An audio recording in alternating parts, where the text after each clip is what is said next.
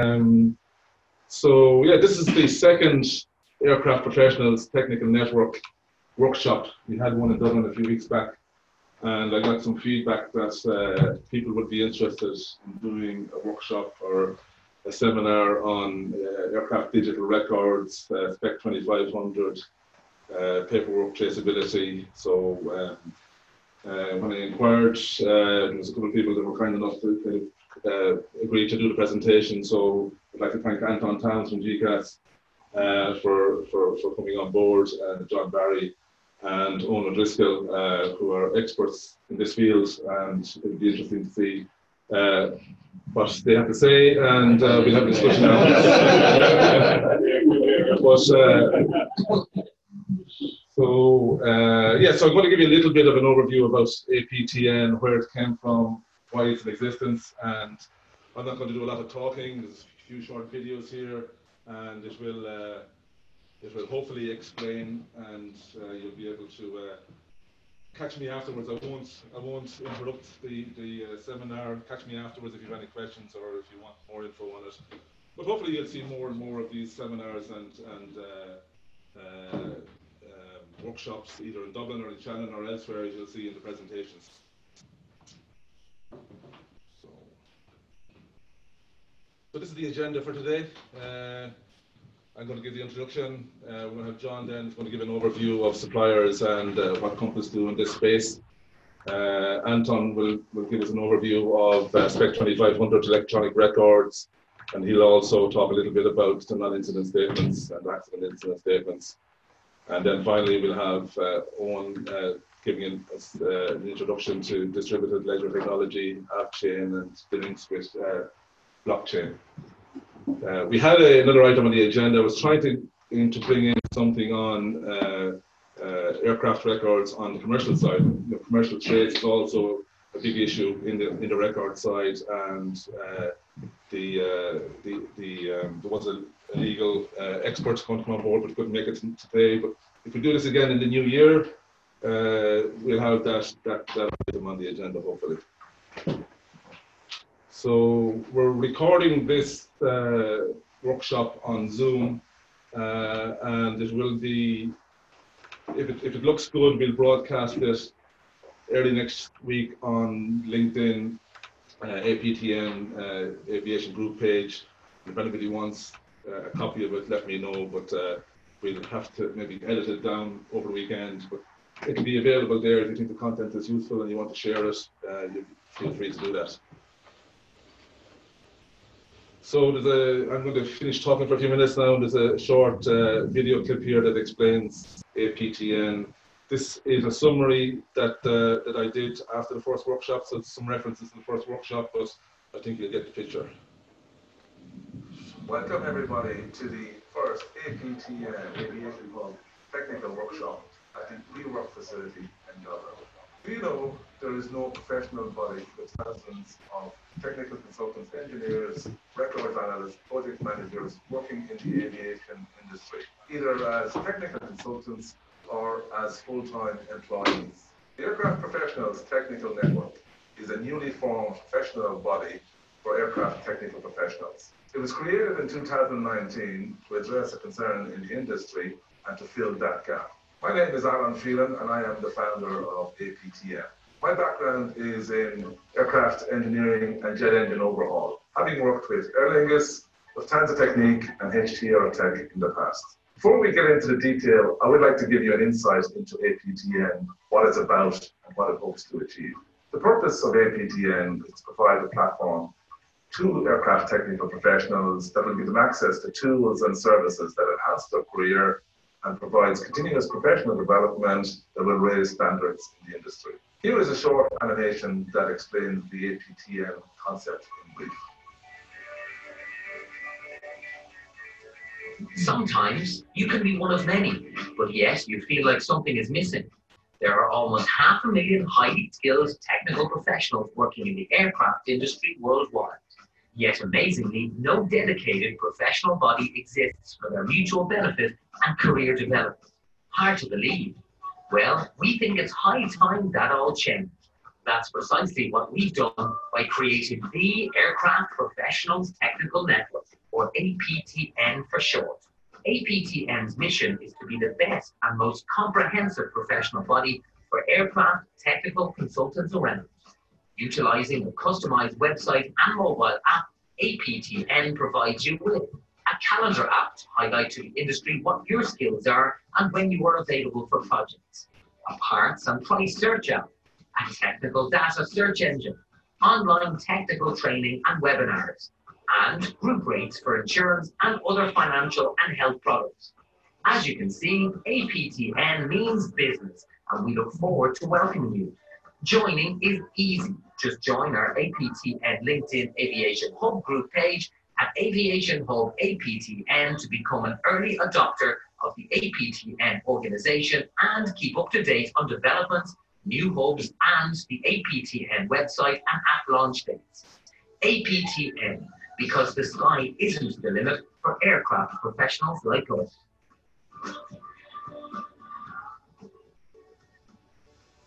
There are two aspects to APTN, the virtual one and the physical one. The virtual one, as you've seen in the animation, will be in the form of a customized, members-only website and app that will provide the following tools and services to the members.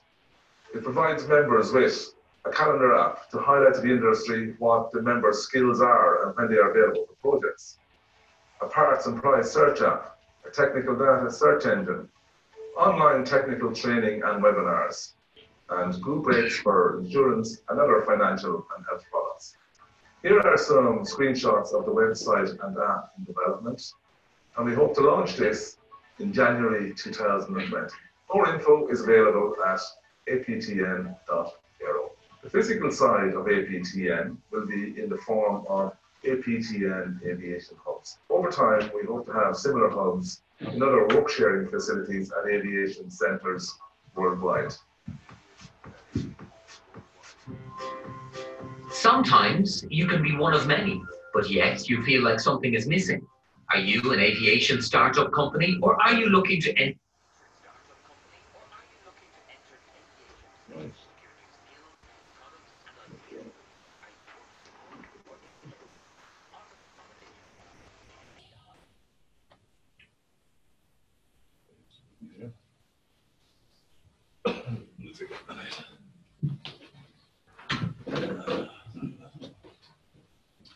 Was that cartoon based on you, Alan? Yeah.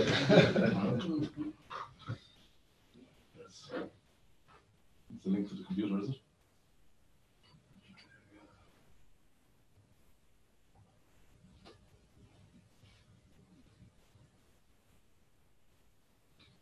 Back there. So.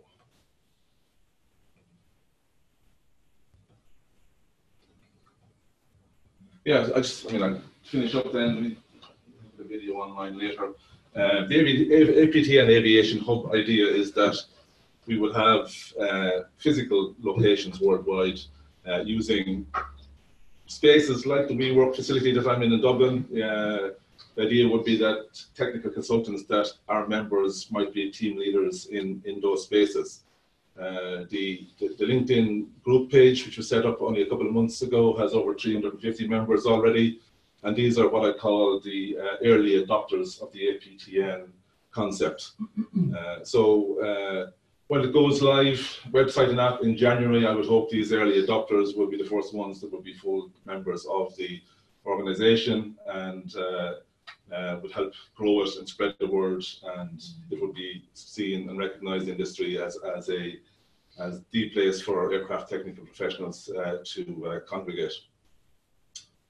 So uh, membership of the organization, uh, if you look at the website, uh, you can see uh, members are, it's pitched at 400 euros per year. For that, you get access to all of these webinars, uh, technical workshop information, and then the access to the tools and apps that will be on the website when it goes live in January.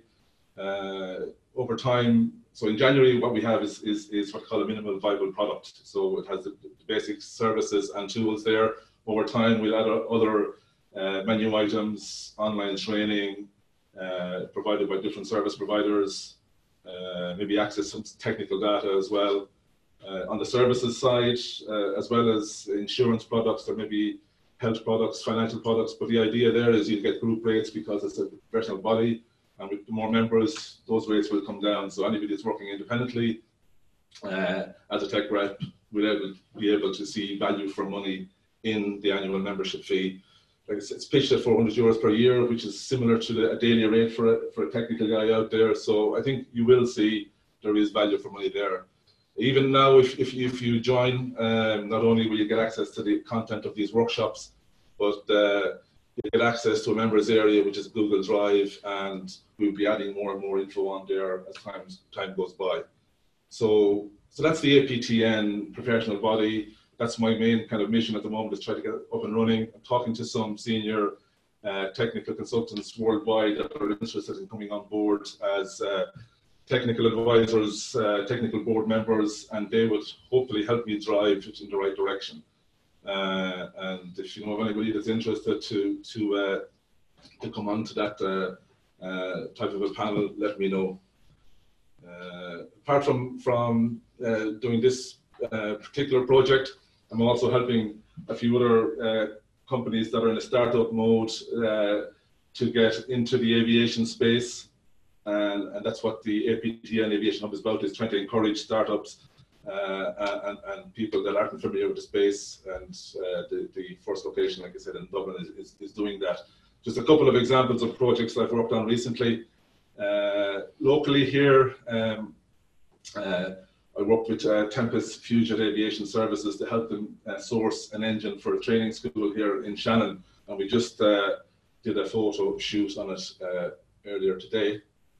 Um, picture's gone, is it? It. Uh, so yeah, the uh, the guys down in this Shannon Clare Educational Training Board now have a CFM 56-3 engine, which they can use for training locally here. So that was through a combination of myself, the guys from Tempest Fugit, uh, and also um, uh, the local guys here. So that's that's one project we worked on. The second project that that that is uh, that is uh, coming to fruition is a new entrant into the uh, the, the vinyl decals on aircraft. It's a company in Dublin called uh, Esmark Finch, who I've helped introduce them to the aviation space in Dublin and to some airlines and.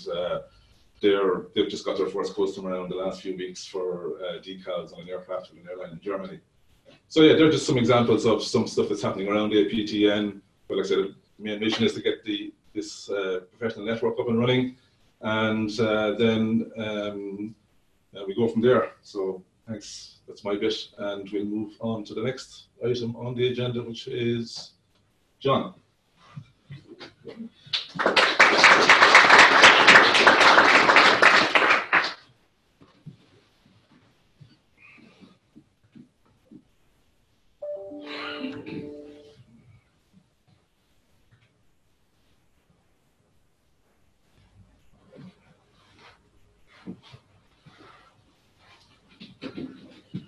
Okay, thanks everybody for coming on and thank uh, Alan for organising and facilitating the um, workshop today. Um, so obviously I'm, I'm going to talk about digital records and, and start off the conversation and just look at uh, you know how the market has evolved over the last uh, number of years. So uh, just to introduce myself, so John Barry is my name. Uh, for those of you who don't know me, I'm Director of Business Development with Compass Aviation Group. Uh, Compass Aviation Group have been around for about 14 years, headquartered out of Oklahoma, and uh, have opened the office here in Ireland uh, just at the beginning of this year. And we have now established ourselves here to help focus on the building out the brand that we have established over the last 14 years. Uh, what we offer is technical consultancy, and um, we specialize then in aviation records uh, software solutions. So I'm going to start with a comparison in, in my lifetime and how the, the times have changed over the last 40 years. It's actually closer to 50, but uh, we, we won't exaggerate the, uh, in that side. So in, in the start of the 70s, you know, when I was born, so was leasing was born, and there were no lease transitions and nobody had to worry about paper records uh, that were going back on. So it was just as well when we consider the technology that was available at the time and also the age that I was at that time. So when we move on and you know consider when I was 10 years in, into the, the industry in the early 2000s, there were you know two and a half thousand plus aircraft, or 24% of the world's operating fleet uh, were were on um, were on lease. The technology had uh, started to, to mature, uh, and I also had started to mature a little bit at that time as well. So what we had uh, in that time, in, in realistic terms, was the, probably the first transitions I started to do around that time. There were two of us in a room, okay, and were, we were surrounded by boxes and paper records.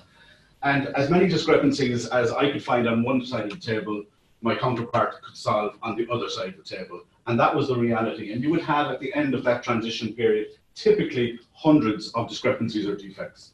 And that's what, what we lived with, and everybody was happy, and the aircraft transitioned. And then we talked about digitizing the system. Okay?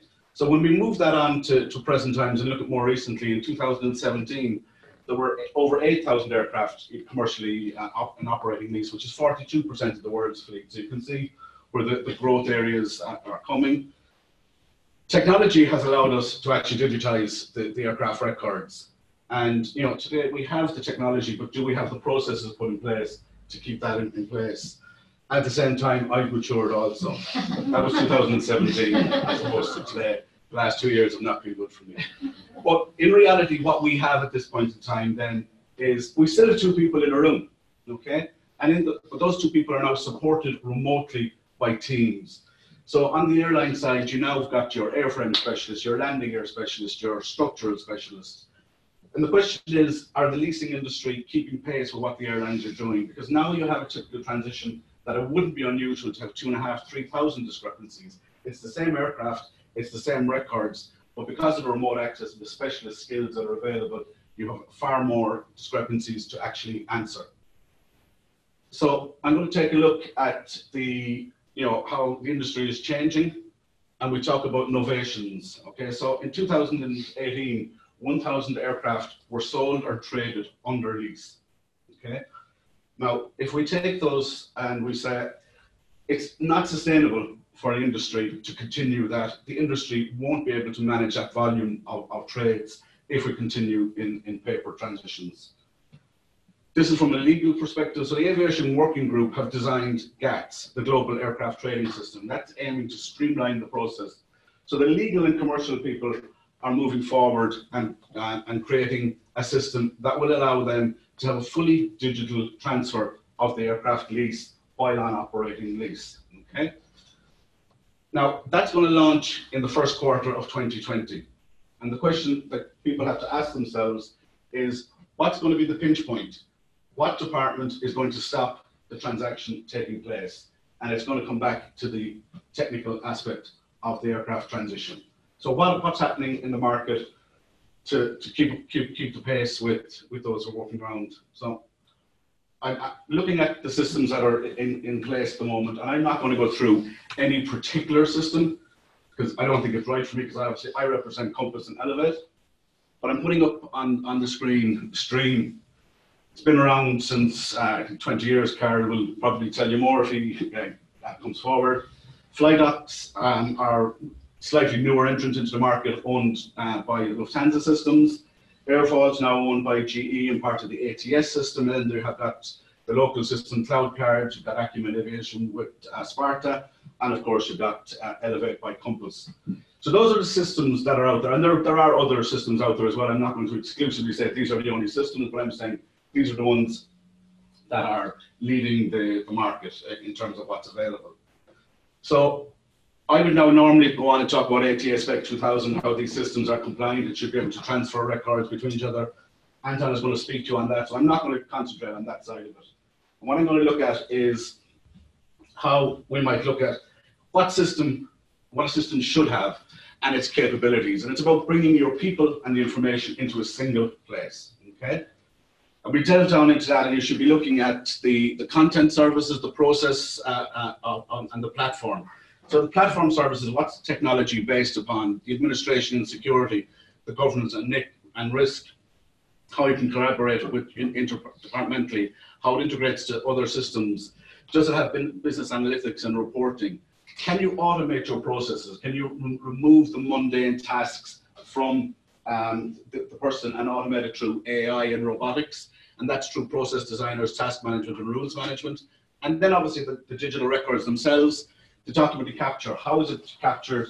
How can it be used? How can it be extracted when you do need it?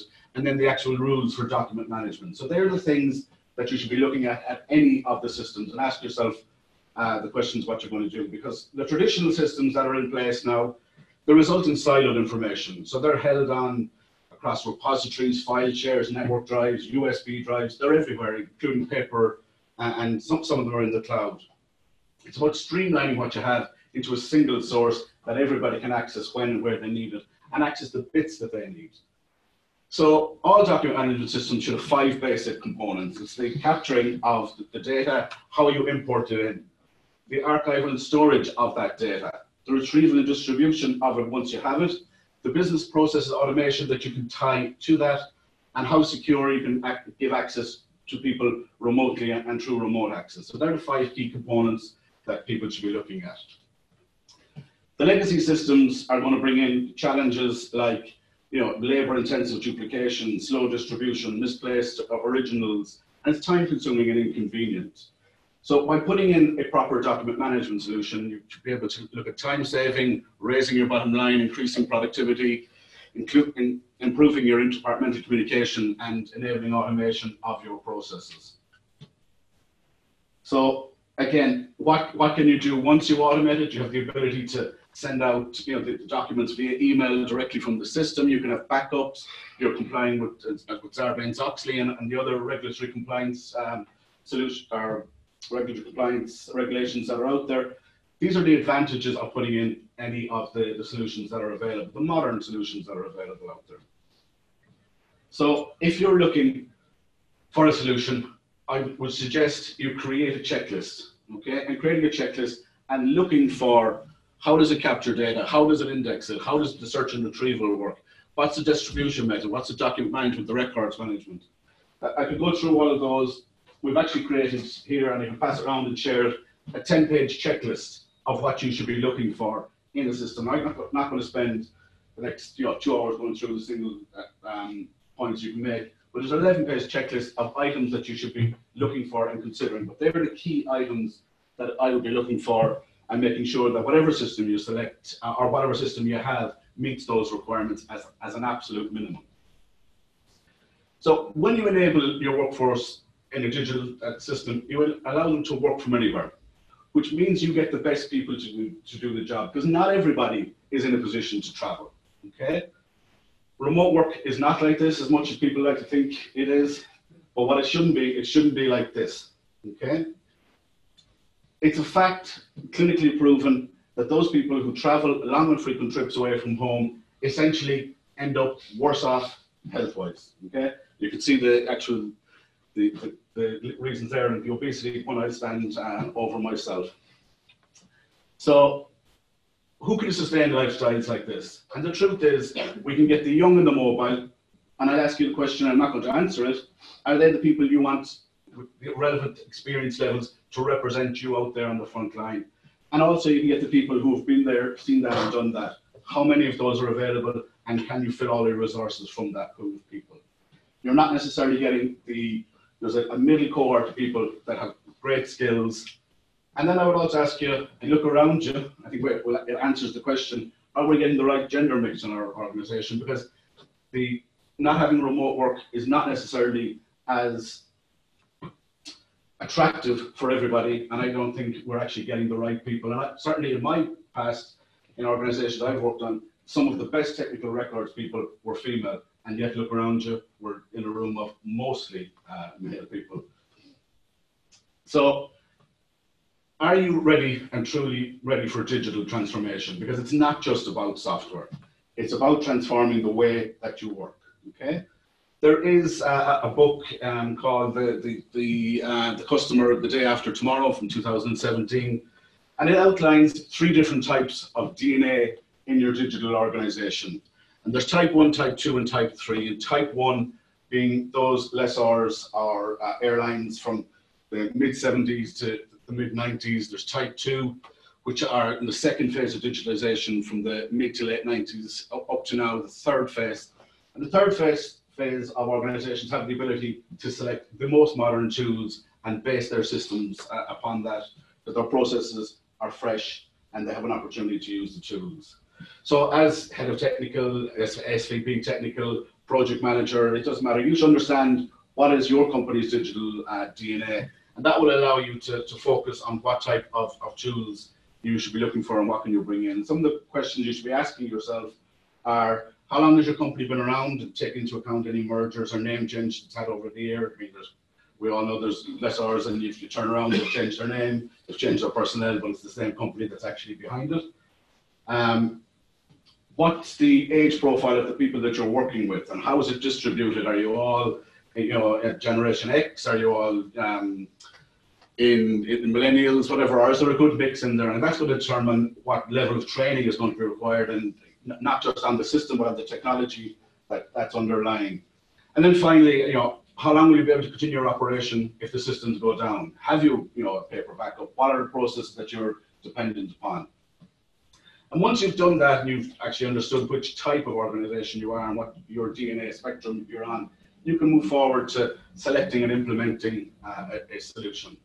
So I'm going to just finish off with a couple of tips that, you know, um, I spent almost 14 years in the software side of things, both on the M&E side and, and on the digital records start with the end in mind. When you're starting the process, think where you want to get to. Okay, it's just not about selecting the software, it's about what, what goals do you want to achieve by implementing the solution in the first place.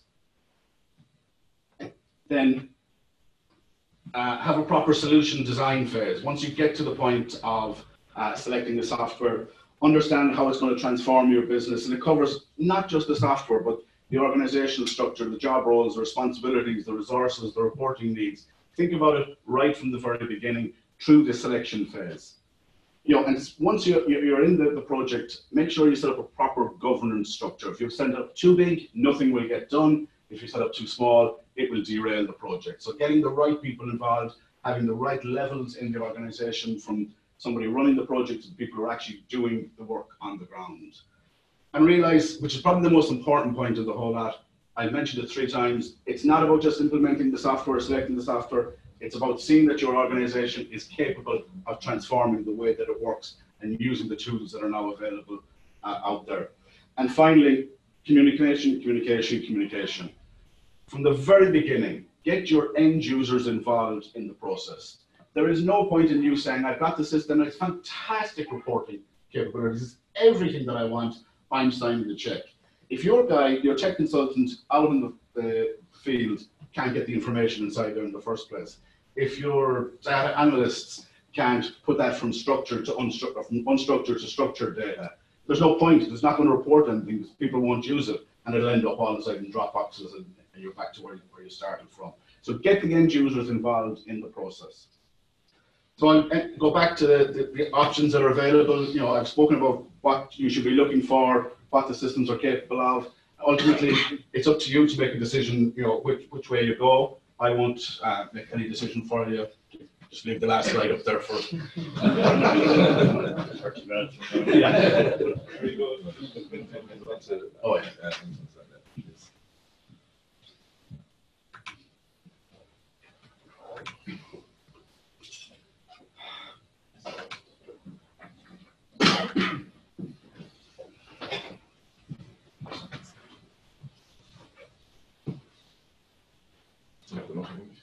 Left to right.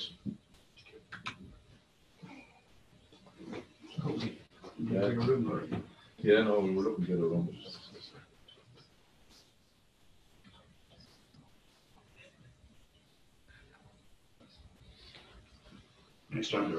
assistance.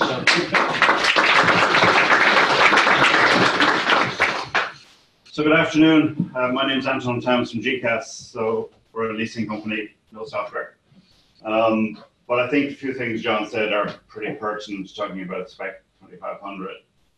If, if this is an organization that's thinking about records consultants, and hopefully some of you in the room are other consultants who are thinking about it, um, to build on what John said, the prediction is that today in the world there's about 3.2 billion middle class people, primarily in Europe, the US, Canada, Australia Prediction is that will grow to about 5.3 billion middle class people.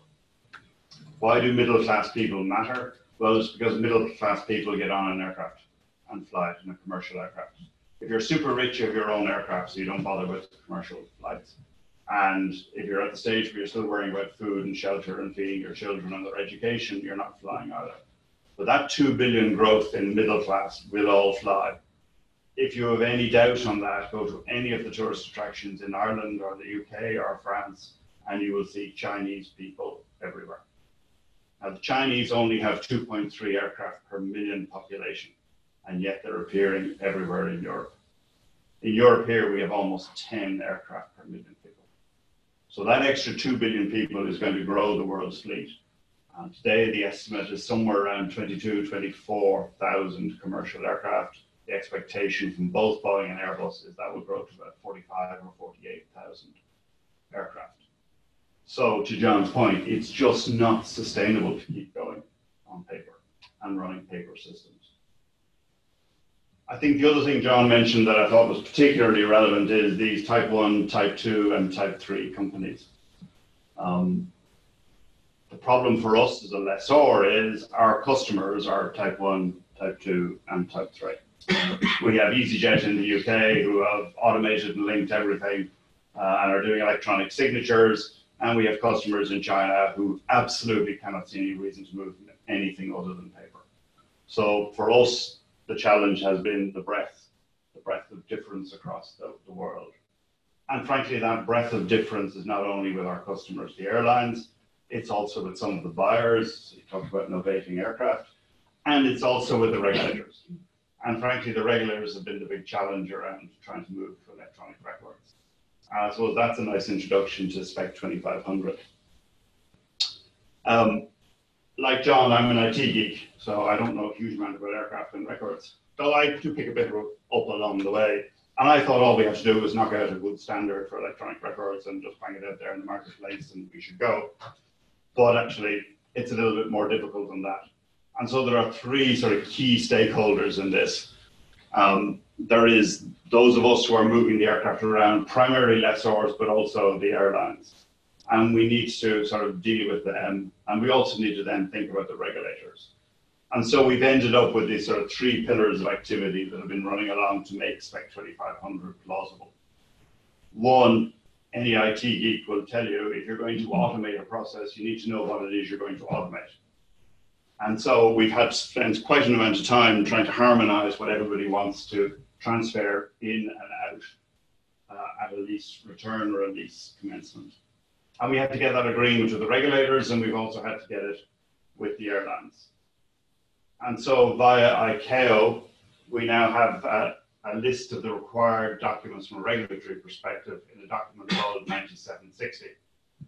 Um, if you're in the business, you probably know 9760, but 9760 is the document that ICAO uses to explain the regulations to national authorities. So it goes directly from ICAO out to the national authority. It bypasses government completely. Um, and it's supposed to be a quick change document that they can change every so often and just update the industry and what's going on. It's only been revised three times since 1947, so perhaps not that quick. But revision three that came out a couple of years ago now has now got a list of the documents that from a regulatory perspective, every country in the world should want to give and get when it's returning or delivering an aircraft. So if you're in the business and you're a you're a, a consultant on site, this is sort of a vital piece of information for you. Easily accessible through the ICAO website. Building on top of that, because there are some commercial documents, some of which I violently disagree with, but anyway, that need to be added on top of that to make a checklist that we move an aircraft uh, from an airline to an airline with. And so, working with both IATA and the AWG, we now have a published checklist. Again, uh, it's in the IATA guidance material for aircraft leases, the uh, fourth edition, and it's in the second annex, easy to find as well if you go online. And so that lists a standard records checklist that all of the AWG members, which is a large number of the of the larger aircraft lessors, and theoretically all of the airlines who are in IATA, which again is a large number of the airlines in the world, have all agreed to and signed up to. Adoption may be somewhat different, but at least theoretically, they've all signed up to it. So we should all be asking for and giving the same set of records. GECAS along with everybody else. So that's been pillar one. It's sort of harmonizing what it is we all want to get. The second piece has then been around acceptance. And I think by definition, regulators are somewhere around type one companies. Um, if you look in the actual Chicago Convention, it doesn't say anywhere that records have to be on paper. It just says records have to be kept. But in 1947, there weren't too many other options around, and so paper has become the de facto standard. So if GECAS turns up with a big pile of paper to an airline and its national authority, the uh, national authority in airline have tended to go through the paperwork and read the content, which is sort of precisely what we want them to do. When we turn up with a CD or any other electronic medium, I'm, I'm pretty old, um, key fobs and things I believe are possible nowadays, the conversation immediately moves around to what system produced the records. What sort of security was in that system? What sort of backup? Could there be records missing?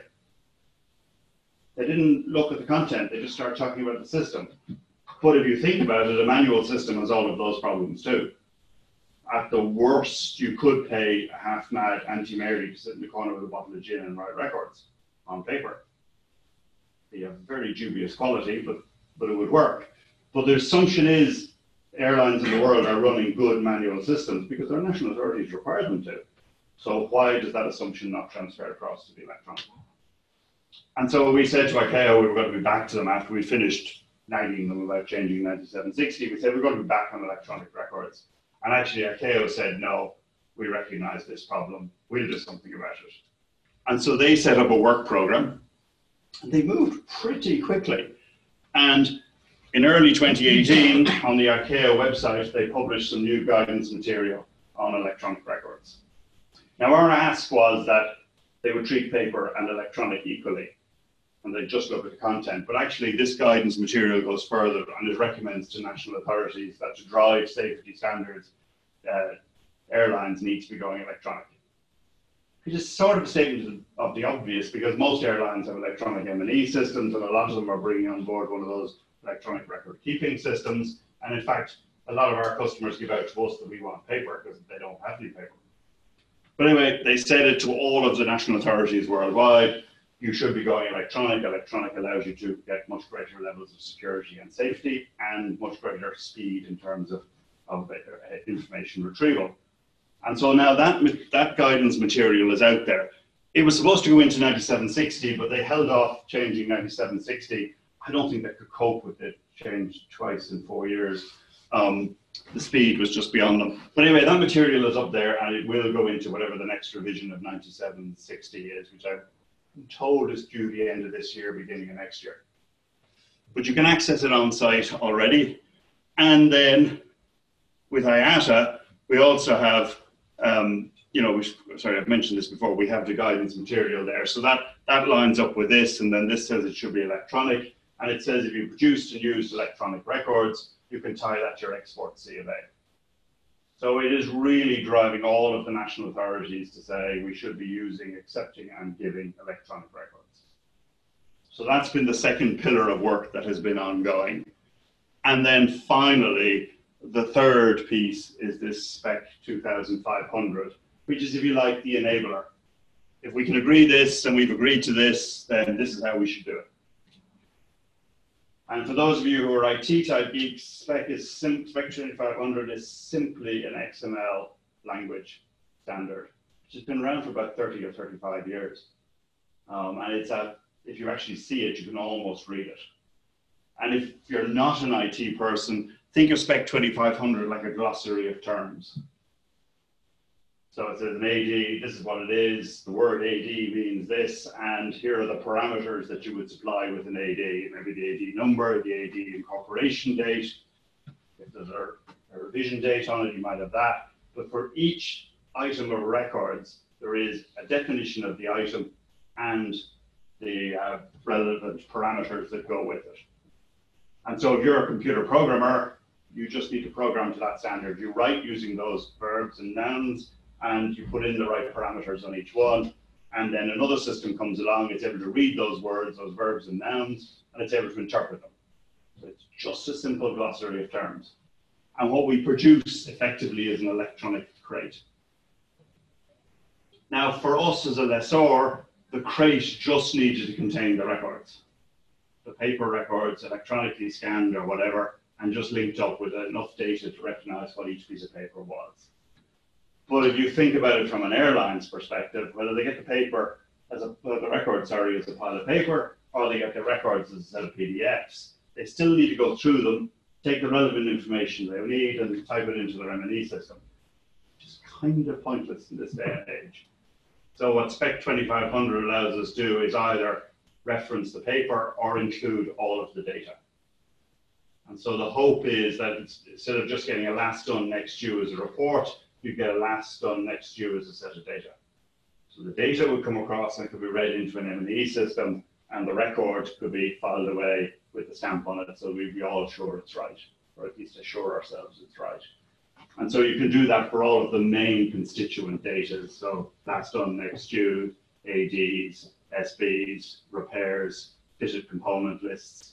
And there's even a section where you can describe the aircraft. It's like a one page text spec.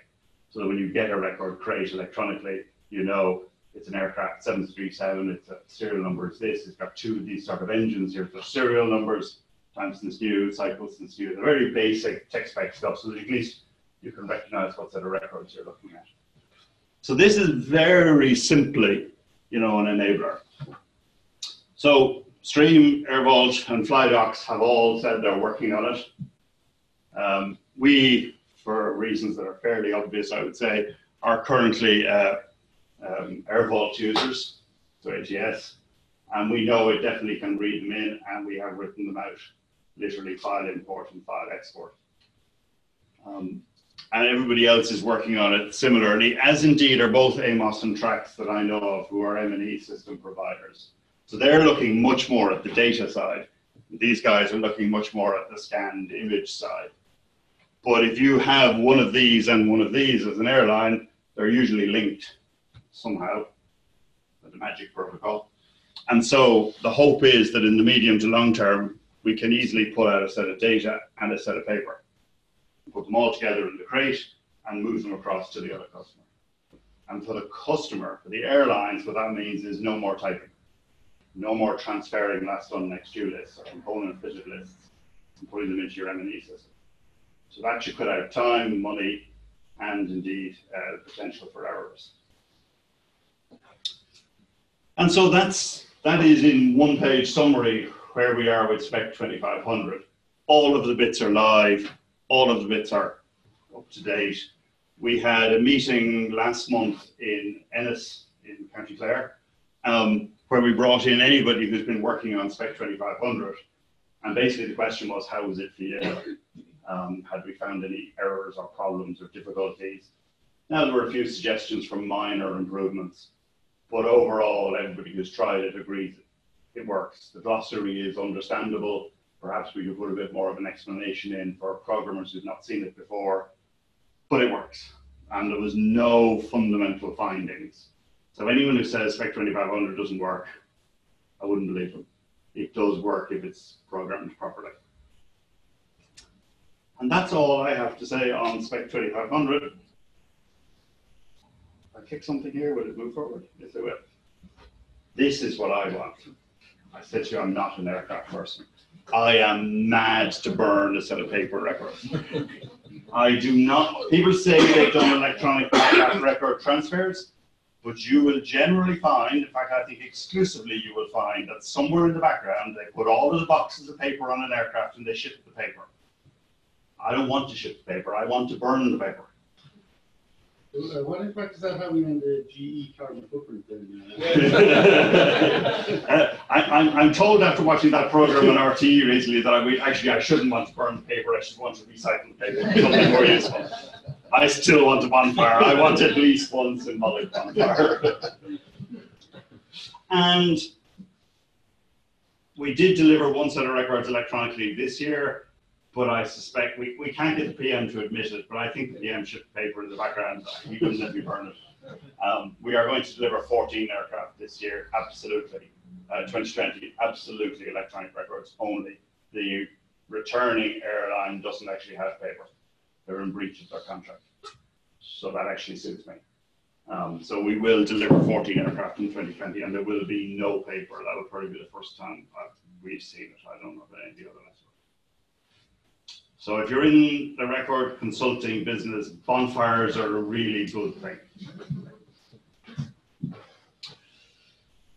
Uh, the other item I was asked to talk a little bit about is the incident clearance statement or the blasted old fashioned non incident statement.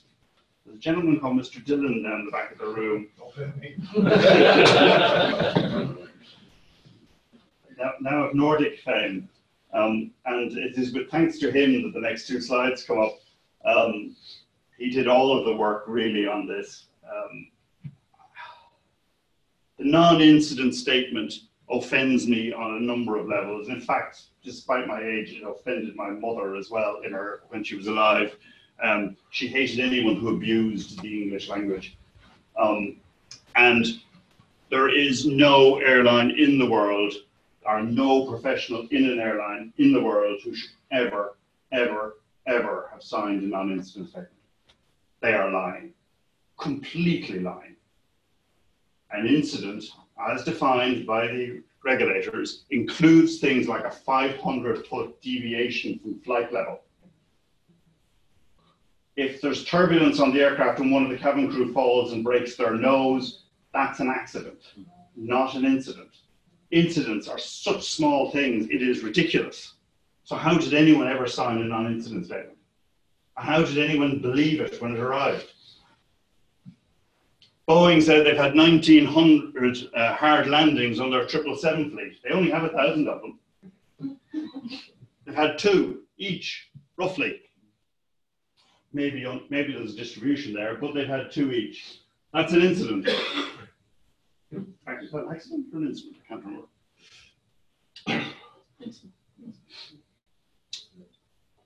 Hard land, sorry, hard lands are reportable. Yeah. As I say, if the cabin crew member breaks his or her nose, that's an accident. And, you know, the European Centre for Accidents said they'd recorded 664,000 occurrences between 2005 and 2012. My poor mother was right. It's just an abuse of the English language.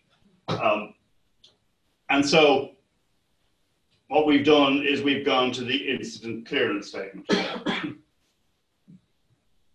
and the incident clearance statement simply says either the aircraft hasn't had a, ever had an accident or an incident, pretty unlikely, or if it has, that it has been repaired and corrected in accordance with the uh, requirements of the regulators and the type certificate holders. In a nutshell, that's what it says. And then it has one other line in it which says, honestly, none of the parts came from military aircraft. And I never discovered, I never realized how much of a debate you could have over what was military. But anyway, so our aircraft generally do not have any parts in them that came from a military aircraft. Um, anyway, and as I say, if the aircraft's had an incident or an accident, it's been cleared. It's fine. Carry on, please. So if any of you are actually practitioners in the business, please, please, please do not run around looking for non-incident statements. You're just asking people to lie. So is there anything I have missed in that rant? And I, it, it, it is, the non-incident statement is something we really want to try and get out of the industry. And how, how far down the road do you see before the non, uh, NIS goes? GECAS has not signed or looked for a non-incident statement in the last five years. And we won't sign one. We will not do it. We give you one of these clearance statements, we will not sign a non-incident statement. I think, I think, you know, I think it's almost habit, like, the- I heard that some airlines have forms when, when they're trying to get people to bid for supplying, supply components, and one of the questions is, will you ever supply a component from an aircraft that's had an incident? And if you click yes, that's the end of it, you won't be on the list. I mean, I think we've just got to try and educate people who are saying that. There is no aircraft that hasn't had an incident. There isn't one. So if you don't want to buy any parts, that's fine, tick that box. But otherwise, the aircraft's had an incident. And Brian's are on board as well, I guess. Say again? I guess it kicked off with the AWG supporting it. Yeah. once they were on board, which I guess in essence is all of the lessors that are part of the AWG. We then engage IATA, which represents a lot of the OEMs and airlines who support it. So both AWG and IATA have said the accident incident clearance statement is the way to go. It's it's available on their website, they advocate it. Now, there is another argument which says the regulations, if you read them properly, say if an aircraft's been involved in an accident, the stuff needs to be repaired or scrapped if it can't be repaired. So the regs are actually quite clear. There shouldn't be any parts in the system that are faulty. They might have been on an aircraft that's had an accident, but they're not faulty. Doesn't that uh, beg the question, what practical purpose does either of those statements? have? I, I don't see it. You're likely to get me off in a second rant. now.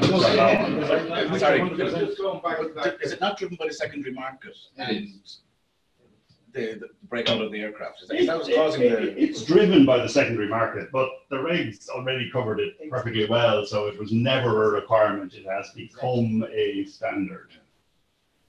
But it, it's predominantly being um, asked for by in end of life scenarios or in a hard out scenario where the particular set of vendors are looking for non-incident statements. You know, to the extent that you're nearly being asked to go back and uh, give a search for the bauxite that's been mined from the quarry that produced the aluminium. You know, so where does it ever end? You know. Well, that comes from as well as the likes of the, the Lufthansas and the MTUs of this world. When they do come out for a part, they will insist on an NIS. Yeah. Okay, so the whole thing. Somebody gets one of those requests from uh, Lufthansa or something, I'd very much like to see it, please. Honestly, I would very much like to see it. I will go and talk to somebody in Lufthansa. I'll take your card, I'll send you that. And it's a huge thing, right? That they have a checklist of what they need when they're doing back to birth on an LLP or a component, and they will ask for an NIS. And it's just because it's. And they probably ask for an NIS after the operation, they'll never operate until the end. The, the onus is on, you know, the senior management within the company that's selling the car to push back and say, But then you won't sell the part. understood. But at some stage, somebody's gotta make a stand on this because, They don't know- And GECAS, and look, GECAS is happy to make a bit of a stance Yeah. on this, so if somebody gives me some information, I will happily make use of it. But With this, uh, statement here, rather than a non-incident. Yeah, I'll have to translate non-incident into German, but anyway. Then there's such a bigger discussion as well, which is standardization with respect to back to birth trace and and parts. Yeah. And, uh, and, uh, to be fair, the AWG and IATA, they are, they have started working groups to address and, and try and come up with a de facto standard, I guess, for back to birth trace. It should be, yeah. Yeah, I was at the G Lesser conference um, last month in, in Berlin, actually this month, started this month. Uh, GE Aviation Materials, who would be a big player in this space, they were promoting the use of the incident clearance statement. So I think when, when you get big players like that supporting it, I think naturally over time, the rest can get on board. It's, I think it's, it's a practical solution to it. And look, I think, you know, if people like Lufthansa are doing the other, I think we just need to kind of go around and point out to them where, where the industry is. Yeah, and it- it's, it's, huge- it's a vicious circle. Of course it is, yeah, if you're a small player You selling parts. You can go right around, back up again, and everything's on the same. Yeah, the, the allegation is that lessor started this, but anyway, I don't know if it's true. I wouldn't say that. Yeah. I'd say the parts. Okay. In reality, there's always going to be a tension between commercial and like, Yeah. uh, and as soon as you set a standard, somebody in commercial world is going to try to publish, you Yeah. know, just sell that part to somebody. But like, be clear, the regulatory world, and you probably know a better company in our own environment, the regulatory world has this well addressed. Thou shalt not put damaged, faulty parts back on airplanes, you scrap them. One NIS is sufficient. Uh, One NIS is sufficient, yes. I, I talked to the MG, uh, but perspective very, very obliquely, uh, that they, uh, they're, they're happy with the, the instant clearance statement, but they themselves in turn have a demand for comment. There's full traceability back to birth on NIS. That's ridiculous. It is ridiculous. But uh, they, they too are just responding to, to the market and, and I guess until somebody takes a break, it's on it. Uh, And maybe, maybe GE is the one to do it. 'cause- Well, I think also, I mean, I think IATA and the AWG are trying to take stances on this sort of thing, you know, GATS is ours and the extent convention is an AWG thing as well, like, I think we can try and get the industry to take a stance on this. Can I have one comment? Uh, Everybody preaching from the altar about getting rid of it, but when, when you sign a sale purchase agreement with the CFM or G, they want the old style piece of paper. That's a fact. If they're promoted, as of last month, they are. No, no, everyone's talking it. We're talking it here. So again, which again, if you have some examples, can you send them on? If- certainly with Gene, I'm very happy to go and have a conversation. I would send them back a copy of our presentation. I Yeah. will try that stuff as well, and for Jim, I'll go back a couple of years, um, CFM is more recent. So GF, uh, GM are supposed to definitely have stopped. Supposed to have. But you, again, it's like all of the list, all of the national authorities in the world have been told they should go to electronic records. But, you know, I bet you if we all go out in the morning and offer electronic records in certain parts of the world, it's going to be a very stony and cold reception. You know, these things take time, but if you have some examples, send them to me and I'll see what I can do. CFM as well, their CFM materials, they would say for True Engine Part, that they were part of the whole, involved in the work that group in the beginning with Airbus and Boeing and agreed this was a brilliant idea. Say it around at the conference and go, oh yeah, but we would, well, we'll accept IS tax here, say, but we consider it's worth nothing. We still have to need full trace back to cost for everything. And, and at the conference, everyone was going daft a few years ago, in San Francisco, and said, you were, you were involved in this work. And, uh, they're like, yeah, we, we don't recognize it. No, we do recognize it when we sell a car, but not when we buy it. And that, that is the big problem. If it's not, Yes. if the OEMs make the big change, everyone can follow. But at the moment, people can't follow because if they don't have the piece of paper, they can't sell something. Or they're restricting their Send, send me a few examples and let's see if we can do anything with any of them. Not promising anything, but No, no, I know, but. I'm- it's easier to do it when you're not in the middle of trying to actually buy or sell a part. You know, than it is when you're in the middle of it. You can't do much when you're I mean, it- on the bid trail. as, as an example, if you have an instant related aircraft, and the letter can't say something that, that says non, you- you'll, you'll really not sell it into the American. But, but you're the only person who's being honest then, because everybody else is on them for years. They're clearly not true. No, no, I understand your comment, and and I, I, I- more than agree with it all, but we're often at the back end of, of the equation of trying to get this piece of paper that, that actually allows the sale happen. And it's often the, the no say, you know? send me some examples and let's do it when we're not in the middle of doing something. Mm-hmm. Okay, folks? Thank you very much, folks.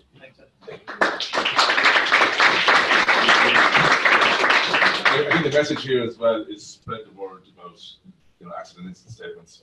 That's both NIS and, and, you know, through APTN and through other organizations, not just the industry bodies. I think everybody needs to spread the word. So our final speaker then today is Eoghan O'Driscoll. And Eoghan just want to talk to us a little bit from an IBM perspective on aircraft records and what they're doing in this space.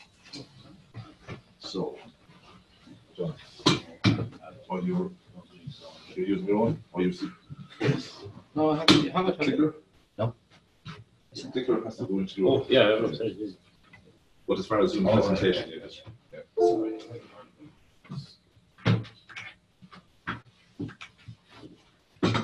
more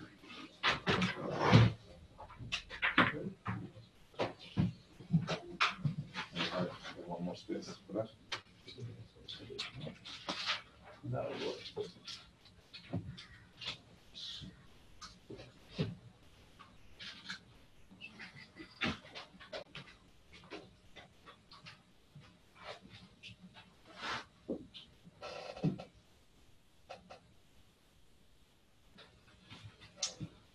Should work then. Thank you, Alan. And starting off, can I commend you on your initiative? I think it's uh, long overdue, and I'm hoping everybody will uh, participate. Uh, 400 euros is, uh, as you said, it's a daily rate for a good uh, tech rep, um, if you can find one. Um, Hands up at the back.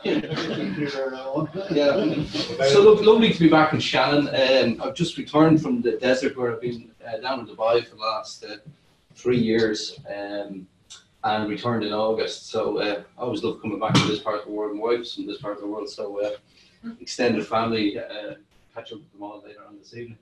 It's good to see so many familiar faces. I've worked with many of you, uh, liaised with more, more of you, and um, you know I would say, you know, just a shout out to Anton and uh, even Paul.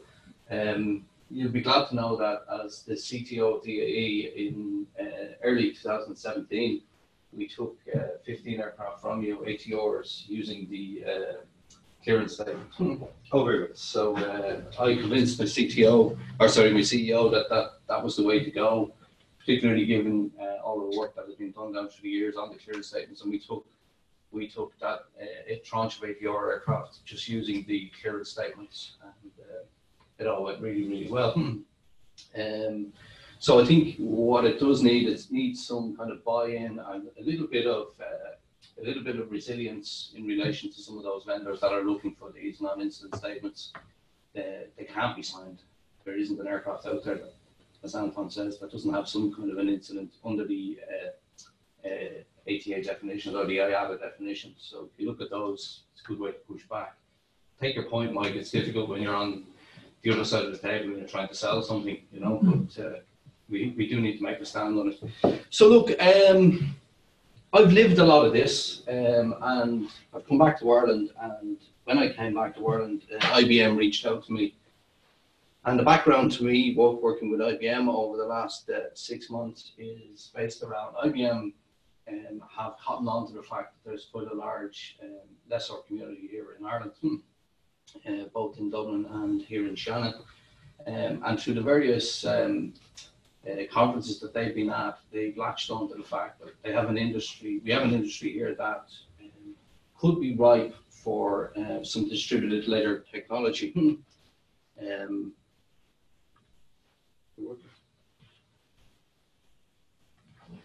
yeah. So most of you would, would know uh, DLT, distributed le- le- ledger technology, as being associated with uh, something that's called blockchain, or you may be more familiar with it in terms of Bitcoin. Um, now, we steer away from using the word Bitcoin in these forums and steer away from the word blockchain in these forums because one, uh, Bitcoin get, gets people a little bit worried in terms of the volatility attached to a cryptocurrency. And there's what's known as blockchain fatigue out there at the moment in relation to everybody's heard about blockchain and how wonderful blockchain would be um, as a um, disruptor within various different industries. Uh, the interesting thing about disruptive technology is that it sits out there on its own, but it needs industry participation and it needs industry uh, professionals to liaise with it in order to uh, give these uh, large technology companies, uh, companies the use cases that they can work with. And that's what I've been doing over the last six months, is working with IBM in their uh, innovation hub, which is uh, in a place called Damastown, just near, near the Blanchardstown Shopping Centre. They have 3,000 people working there in a big campus, which would probably similar to the size of the industrial estate here. Um, they have uh, been in Ireland since 1956. I was saying to some of the guys earlier, they came originally um, to put the mainframe computers in for the sugar beet industry to ensure that farmers got paid on time. Um, so a gentleman called Derek Overend, the kind of very famous aviation family, they had Airfield House over near uh, Rathfarnham. Uh, he was their um, first person to bring IBM to Ireland, um, and farmers got paid uh, within two weeks of the delivery of the sugar beet uh, in the various different factories around the country. Um, prior to that, it was taking them up to six months to a year to get paid, um, and then there was a lot of problems over actual deliveries. So IBM have been in Ireland for a long time. It's their largest platform, their largest footprint outside the US um, is here in Ireland. So where are we today? Um, a lot of cheap finance available to uh, all of the lessors, hence the numerous lessors. I think that you mentioned the, the acronyms are changing daily. There's mergers and acquisitions, there's new entrants. Uh, we have a few of them here uh, setting up in the building uh, here in Shannon. Um, having said that, um, you know, there's fierce competition out there, uh, and we need to find new, innovative ways to deal with um, the problems that were that are arising for us. And one of the major problems that we've been tackling um, is this whole piece of aircraft transitions and particularly technical records. So I took a step back. Um, I was the C- CTO with Dubai Aerospace. So when I came home, I said, look, take a step back and take a look at this on from a, from a different angle. It's amazing with a bit of time on your hands what you what you can actually do. So they invited me over, and I've been spending um, three or four days a week working in their innovation hub over in Blanchardstown. They gave me an office. They said, come over, um, sit in with all of their um, predominantly millennials, and uh, I won't have a bad word said about millennials. They're fantastic as long as you keep them uh, keep them filled full of coffee and uh, and bean bags and sweets and hammocks. that's, uh, that's that's the key. So uh, half over half the uh, commercial uh, global fleet is leased. Uh, I think it's at sixty percent as of 2019. It's even gone up from some of the some of the stats that were shown earlier. That is at over 300 billion US dollars in terms of value. Um, and Ireland manages over 60% of leased aircraft, and the demand is increasing. So, for a small little country on the uh, on the western edge of Europe, um, you know, it's it's it's a tremendous success story, and it all started a couple of hundred yards down the road on the right hand side with GPA, as you know. Um, so, I think we have a we have an environment which is going to lend itself well to what I'm going to talk about. So let me let me carry on a little bit. So the current aircraft leasing process is slow and it's multi-step, and there's six six areas here which we've kind of identified. Um, it's a global process involving many different actors, as you know. It's relatively slow and complex when you compare it to some of the innovations that happened in other industries, and I'll talk a little bit about that in coming on. Um, we, we, we still have missing technical and commercial documentation, no matter what happens, some of that goes missing. Um, you know, despite what, what Anton is saying, there's still no real agreed version of the truth for lessors and lessors trading with each other, etc., on aircraft documentation uh, during a transition or a trade. Um, financing of aircraft is going to get more expensive and more difficult to find, and the latest predictions are that you know we're at the top of a 10-year cycle, and we could see some contraction or, or some some stormy uh, weather ahead of us in the next you know two to three years. Um, volatile economic conditions, as I mentioned there. So, what have IBM done in other industries in relation to distributed ledger technology? So, there's two really large ones which are currently operating. One is IBM Food Trust, which has Nestle, Walmart, uh, Dole. It has some probably every large food company in the world is now using IBM's Food Trust. So this this was designed in order to capture uh, food recalls. So prior to IBM Food Trust and prior to a blockchain network uh, distributed ledger, companies found it very difficult to identify batches of food that needed to be, re- you know, if there was a recall. So what would happen is if there was a recall, say, uh, as a result of an outbreak in Ennis, the whole of Munster uh, would would suffer the recall. With IBM's food chain now, they're able to identify identify it right down to maybe say um, Tesco's in in uh, Limerick, or you know uh, a couple of shops in Cork, or you know uh, SuperValu in Newcastle West, wherever it might be. You know, so they can hone in using blockchain as to where the particular problem is. Another one which they've done recently, uh, and it started off with Maersk, is on the uh, shipping containers. So now TradeLens tracks every shipping container around the world um, on blockchain. So there isn't a, a shipping container that doesn't move now um, without it being captured uh, with an immutable trace across blockchain.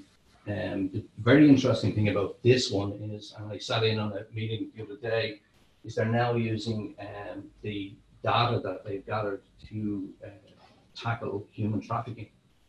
So they're able to use, they're able to see patterns of uh, unusual container uh, movements uh, out of different ports, particularly Rotterdam and uh, the north and some of the French ports. Uh, and they're able to now focus in on uh, patterns using algorithms on people trafficking, which I thought was really, really interesting. So I think one of the points I was going to make in relation to this is that when you gather the data, um, it's it's then and only then that you see additional use cases presenting themselves. So, from an aviation point of view, how can this technology help us? So, um, there's shared pain points uh, across, say, the lessor, the OEM, and the operators. Um, and if we take it from uh, a documentation point of view, from a process transparency point of view and an administrative point of view, you see that there's pain points across all, all of the three major actors that we deal with. And from a lessor point of view, complete documentation and visibility of the necessary document, documents during a trade uh, or a transition of an aircraft. Let me just take that one. I see Francis sitting on the bottom of the. So this time last year, as the CTO of Dubai Aerospace, CEO walked into me and he said, um, I hope you don't mind, but DVB are offering a tranche of aircraft for sale. We'd like to get the sale done before the end of the year.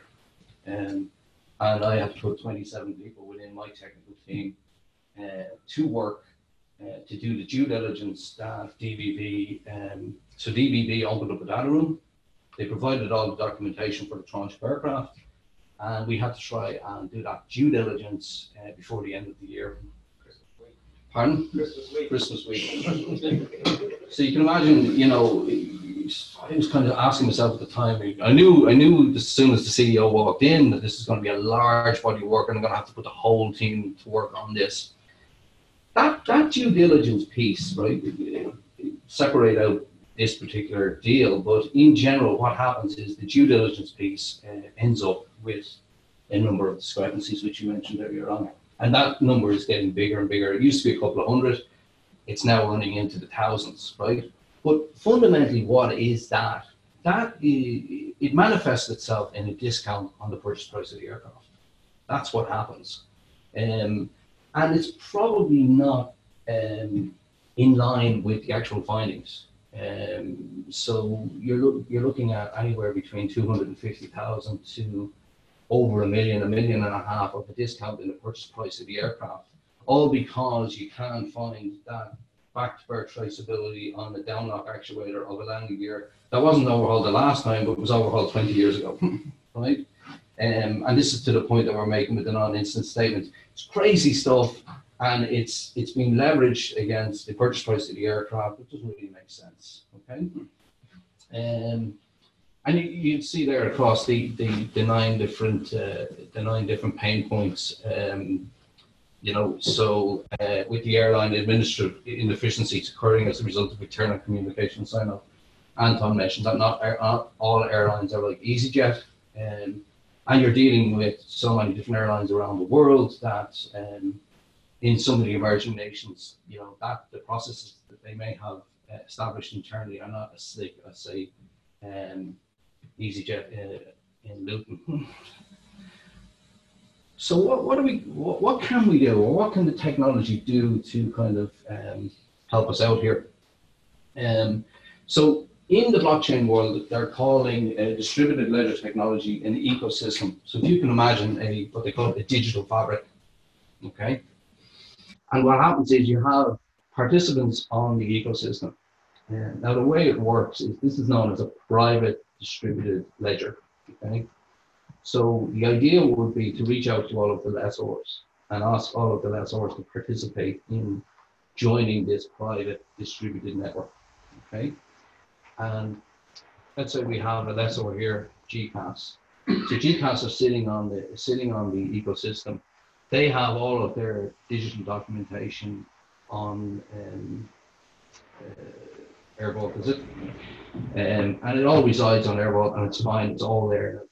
What happens is they would be given a node on the ecosystem, right? Fully within your control, all the security systems, all the security that you have uh, uh, now would be replicated. In fact, would probably be, be better.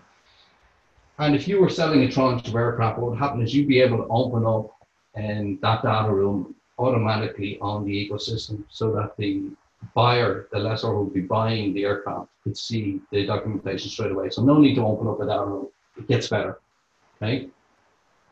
And what we can have is what we call consensus protocols being built, which operate within the ecosystem. So the idea is that we will get all the lessors together, and I'm going to use a brand new aircraft delivery as an example. And so the plan is to uh, use the uh, forum and Aircraft Leasing Ireland AI to bring all of the major lessors who are here in Ireland and from other countries as well together to, let me give you a delivery documentation example. So what we would do is we would build a consensus protocol about what we all agree constitutes a delivery set of documents. So as Anton said, um, the crate, the digital crate that, that GECAS uses would be the delivery set of documents. And you build an algorithm around that, right? So what happens is the participants would just upload the documentation. The ecosystem would be able to um, pull it in using artificial intelligence and machine learning, which is part of what IBM called our Watson system. They'll be able to file all that documentation and establish whether or not it meets the consensus protocol in relation to what constitutes a, an agreed delivery set of documents. If that data comes in and it gets a thumbs up by the system, what happens is the system converts it into an algorithm, basically a mathematical formula. It sends it out to all the participants, and the nodes on each of the participants on the network, the nodes try and solve that formula. Okay, they solve the mathematical equation. That's how it works. This is how Bitcoin works as well. The mathematical equation gets solved, the answer gets distributed back in, and as long as 51% of the participants agree, that documentation is then becomes a block in the blockchain. So what you have now is you have every participant agreeing that the block in the blockchain is immutable, it's uh, it's accepted, and everybody agrees that that delivery documentation is intact. Now, when DAE goes to sell or goes to buy a tranche of aircraft from DVB, that's already been done. So we have agreement across the all the MSNs, 15, 20 MSNs, that the documentation is already agreed. So now when you go to trade, you just open up. You can still do a, a level of due diligence, but my hope would be that the system will be so robust that after a while you realize actually that the due diligence doesn't need to be done because the internal algorithms are already solved for the documentation. Okay. So what have I done um, with IBM? Again, you see uh, you see the uh, value delivery here across financiers, OEMs, technical service providers, lessors. You have the legal piece here, which which eventually could be GATS, and GATS are uh, looking at a blockchain solution. They're not putting it in place right now, but they're building it with uh, with blockchain in mind to uh, access a you know a digital fabric at, at some stage, probably sooner rather than later.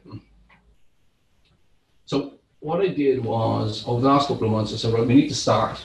We need to start this. So we took delivery documentation. So we took an A320, the 2008 A320, um, and we took all the documentation and we put it onto the uh, onto the uh, sorry go back onto the uh, fabric. So um, here we have purchase of an aircraft, first delivery, uh, the FAL pre-work inspections, test flight, QA findings and rework, technical acceptance, and then the commercial transfer. You know, in relation to the lessor buying the aircraft from Airbus and uh, leasing it on to the airline.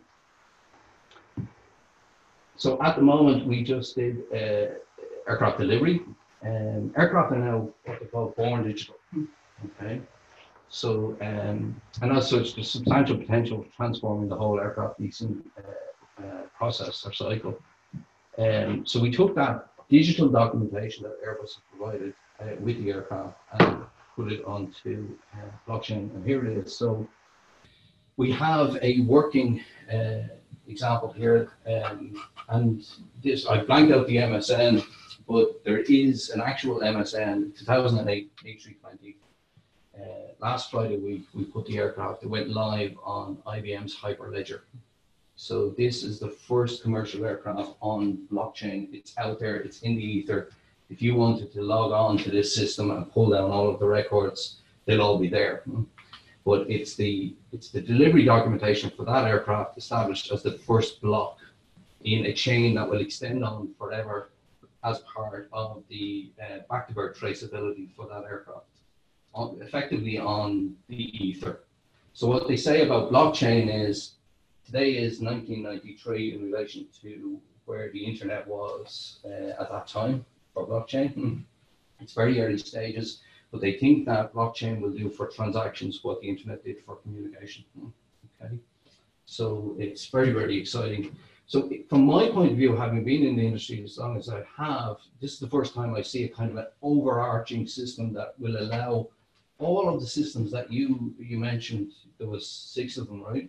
Um, to continue to operate um, and continue to uh, file and store all the documentation. Um, but they're all silos of, of information that can actually be used to enter the blockchain. So you'll see here we took um, constituent assemblies, equipment of entry, uh, all the mods, all the conformity design standards, concessions, etc., and it's on blockchain. Now, imagine you're in your situation where you're 10, 12 years down the road. Sorry, I don't know your name. Chris, is it? No, Bruce Allison. Bruce. So you're looking at a constituent assembly uh, in terms of where it originated. It may have been, it may have moved off uh, this particular A320 and, and gone on to several other A320s. Landing gears are typically example. So now you have a, a digital um, immutable kind of uh, fabric where we can trace it back to the constituent assembly. So one of the things that I did was I took every C of A that I had in my possession. I think it ended up as about 27 of them. And we fed it into Watson, which is IBM's uh, AI machine learning piece. And um, I had always read about AI, machine learning. Of course, it was always something over here. I never really understood it. So what happens is it takes it um, and it asks numerous questions. It asks numerous questions in relation to what it is. Um, and what happens is the machine learning piece, uh, it learns that this document is a C of A, right? So when we got up to a point where no more questions were coming through from Watson in relation to the CFA, we introduced then a number of C of Rs. And initially Watson kind of went, oh, they're C of As. They look very like C of As. They have a lot of information in relation to what a C of A has. But we went back and we thought, it actually, no, these are C of Rs. But what was interesting was out of nowhere, a C of A came in from IBM system that we hadn't uploaded. So it had plucked a C of A out of the ether somewhere else in the in the IBM worldwide record. A C of A was entered. Watson recognized the C of A and put it into our file. That blew me away, right? So in terms of back to birth traceability, as long as it's in here, it's forever locked in the chain. So whatever happens in the future, even though this, this chain is a particular MSN, you should be able to go back in and find what you're looking for. So these are the centers of gravity uh, that uh, blockchain is actually built around. Um, so IBM uses best practice and revolutionary technology, blockchain, to digitize and accelerate the aircraft process. So we have we have uh, kind of five kind of ones which which should resonate with all of us. Um, so it's it's predominantly used in asset management. Um, we have a digital identity piece. Um, we have a provenance piece, which is absolutely key for our back to birth traceability um, issues that we're having. Um, and what we have, which isn't really there, it, you know, we, we have a very, very good foundation with the AWG, with IATA, with everything else, but we don't have a kind of a socio-economic coordination between lessors. Now, there's a little bit of an altruistic kind of element to this because it will require the lessors to buy into the fact that we're going to establish a, a fabric, a digital fabric that we can all work off and work around, but main, still maintaining a- level of security and digital identity for the documents that you hold in whatever system you hold in your company. Okay, but the beauty is, that there'll now be something out there powered by IBM's blockchain that will allow you to interact pretty seamlessly uh, with each other. So that case of DAE and DVB um, having to, to do due diligence right up until Christmas week and into Christmas Eve, and I think some of them might even work Christmas Day. Um, that's gone. So what we're going to have is we're going to have all of that solved in advance uh, in relation to the uh, the uh, consensus protocols that we build. And the beauty about this consensus protocols is we have ATA uh, Spec 2500 as guidance material for what constitutes a correct set of documentation for a transition or for a trade. What we do is we just leverage that, capture it, and put it into algorithms that will allow the system to do the due diligence for us. The beauty about it as well is that from a lessor point of view, you'll be able to use it as an audit, an internal audit to see what you don't have. Okay, so you can you can put a- you can um, submit a, a block of documentation or a crate of documentation, and it can tell you that actually no, you're missing the C of A, you don't have the insurance certificate, and the uh, supplemental lease agreement is not there as well, right? So CTOs and technical departments will be able to see, well, actually what's missing in relation to the documentation that they currently hold. Um, so this is a, a high-level roadmap vision in relation to where we'd like to get to. So the proof of concept is complete. Um, I put some personal capital in to get this done with IBM, um, and we now have the first commercial aircraft in terms of delivery documentation on blockchain. Um, so now, if somebody comes to uh, to view what we've done, we can actually show them the, the system. Um, and I would like to extend an invite to anybody who might be interested to come up to the Innovation Hub uh, near Blanchardstown, uh, uh, out there on West West Dublin, and see uh, see what IBM have there in terms of the innovation piece uh, and the capability that they have. The next piece would be, as I mentioned, we're looking to move towards a pilot with lessors um, and other industry participants, uh, whether that's airlines, OEMs, etc. Um, and we're trying to, um, sorry, we, we do have the attention of David Swan as the chair of the ALI. It's actually Action 28 as part of the government strategy that um, to develop uh, distributed le- ledger technology for the aviation industry. So the government have actually made it part of their um, their uh, finance uh, plan uh, out to 2024. So they actually want this to happen, and, and the amount of jobs that will be created from this, I think, is exponential. Um, so we need to we need to try and get this pilot with lessors up and running. So if anybody's interested in, in participating, um, we would be more than happy to speak to you.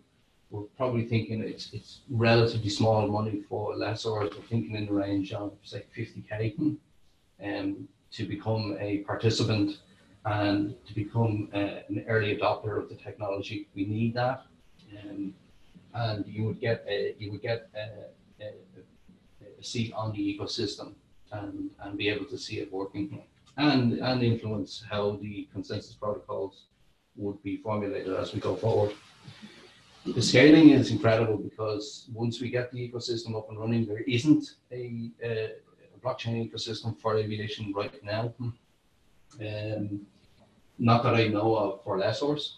Um, so I think really excited about it. Um, but we can scale it out to OEMs, to all the participants, to tech reps, you name it, anybody that's actually in, involved with the leasing kind of side of the business we can we can scale it out and put various different nodes on the ecosystem to allow them to upload documentation or indeed to view documentation as well. Um, and then you know who knows what new features and capabilities can will derive from the, the gathering of the data. You know, it's it's it's, uh, it's not until you get the data in and you can analyze the data that you can see that uh, what the what the other um, industry capabilities would be. So benefits, um, again, for a lessor documentation, transparency of process, real-time visibility of where your records actually are, um, and more importantly, timely acceptance of aircraft. For the OEMs, um, documentation connected to technical acceptance is created and tracked. Uh, I was speaking to Conor McCarthy about this, and one of the areas which he's particularly interested in is the whole area of maintenance reserve reimbursements to the uh, to the overhaul facilities. We all know that you know the airlines are some of the airlines are actually being forced to pay twice, so they're they're paying the lessors maintenance reserve, those that do nowadays, but um, they're also having to pay security deposits to uh, some of the large overhaul facilities uh, and then get reimbursed eventually from the lessor when all the documentation is uh, has been uh, completed and the due diligence process. Beauty here is that they will be able to upload the documentation onto the network. The consensus protocol will determine whether or not that documentation represents, say, a landing gear overhaul in its entirety. Um, and if it gets if it gets a, a consensus in the blockchain, then the money can be paid directly to the to the OEM. Know, So it should it should speed up that process as well. And the the problem of having to send that documentation out to a landing gear expert to go through to see that we have all the documentation from the overhaul facility should disappear as well. Hmm. Um, let me pick another one. Um, transparency of process decisions and sign offs by the airline. So the likes of EasyJet could easily integrate with this um, and you know uh, have their current uh, digital system liaise with it to send in all the documentation that you might need. Eventually, you could talk. You could even think about utilization documentation actually coming through onto the system, and you pick it up from the uh, the digital fabric rather than you know, uh, waiting for 15th of every month for the documentation to come in for utilization and then processing that internally. Um, and then, of course, it doesn't come in the format that you specified in your lease. It comes in in the GECAS format more often than not. I know it's got GECAS formats. so there's a lot for GECAS, to be honest. Um, again, timely, the timely piece is actually key. So when I looked at it, GATS has identified the novation piece as a, a piece that actually is, is contributing to the the uh, big time element in relation to trading of an aircraft. The reality of it is, is that's actually only a small piece. The bigger piece is the technical piece. It's that due diligence that is being done when you open up a data room for the documentation on your on your aircraft. So, um, and that's taking anywhere currently from a month to the six months, and there has been cases where um, trading of aircraft has gone on uh, over a year. And for a CEO who's committing to his shareholders that he's going to offload a tranche of aircraft in 2020, uh, that's completely unacceptable. And it's also it's it's a little bit of a, a, black mark against us as technical people because we do have all the documentation. We've worked really really hard to digitize it, get it, capture it, and yet there doesn't seem to be a way of reducing the time element that, that, that is taken here. So, so there, there is a little bit of a vision attached to this. It took me having to step back from it a little bit to bring the vision to it. But um, IBM have done it and have done it successfully with TradeLens and with Food Trust. And they're working currently with car distribution. And it's amazing, actually, some of the technology that's, uh, that they're developing really small, quick story. Um, I was brought into the innovation lab the other day, and there was a bottle of hay, whiskey, and a glass, and a little bit of whiskey in the glass.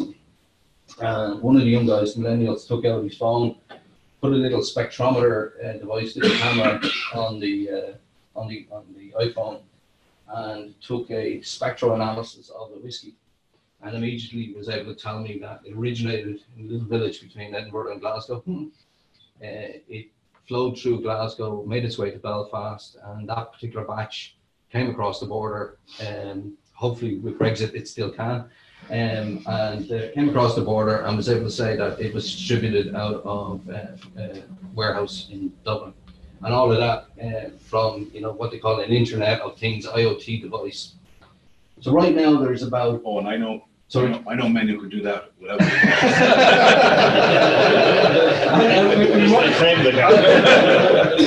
John, we might give it a try. so yeah, look, the technology's jumping forward. For me, you know, 47 year old guy, I get blown away by it, you know, every day. Um, I thought the, the, the, the really, really smart and to see patterns there in data that's been gathered on the container side this. So look, very early days, uh, as I said, we've, we've done the proof of concept.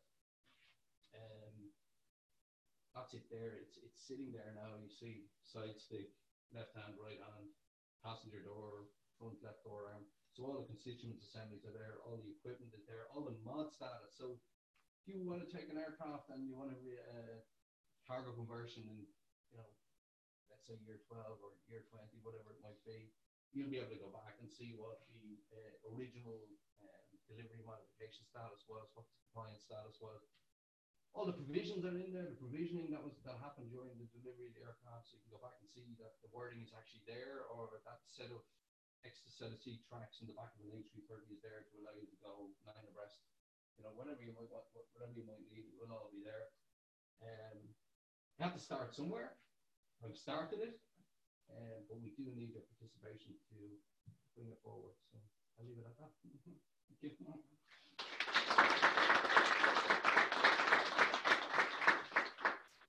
Thanks, Eoghan. So let's conclude proceedings for today. Um, I want to open it up to a discussion on distributed ledger technology or digital records in general.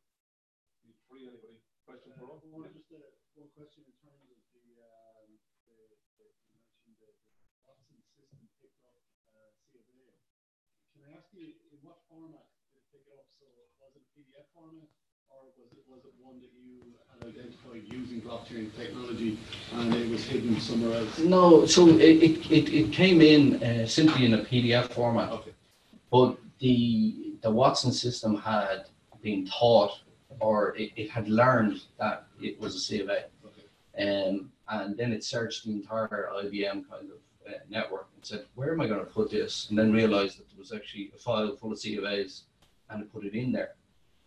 Don't ask me to explain how it does that, but you know, um, I think what's what's what's particularly exciting is that the technology is there to we can teach uh, the Watson system, or indeed any artificial intelligence machine learning uh, um, system, to identify documentation. Um, and of course, there's probably a period of time now where we have to, as an industry, go ahead and do that. There's probably a lot of heavy lifting involved in relation to doing it, but we probably only have to do it once, um, and then some of the some of these problems are actually going to get solved. You know, so the technology is there to do it. You know. I'm just thinking, on the example you, you've given, how, how does the, the system know that C of A? I mean, if I did up uh, a C of A, a copy of a C of A and, and put it on a PDF and put it in there, would it know if it was a genuine document or not? I'm just curious how it. Uh, it it it, uh, it it probably won't know whether it's a genuine documentation at this stage. But what you can do is a lot of C of A's have either a signature or a stamp. Yes. So you could you could teach the system to recognize the stamp of the particular Yeah. national authority, or indeed the signature. So a lot of the a lot of the um, delivery documentation that we did for this MSN was a guy called Michel Garnier. He was the uh, compliance compliance officer for Airbus for many many years. So a lot of actually this documentation is actually signed by Michel Garnier, and it, knows that and it uses that as another, I suppose, an, another uh, indicator as to the uh, the authenticity of the document. You know?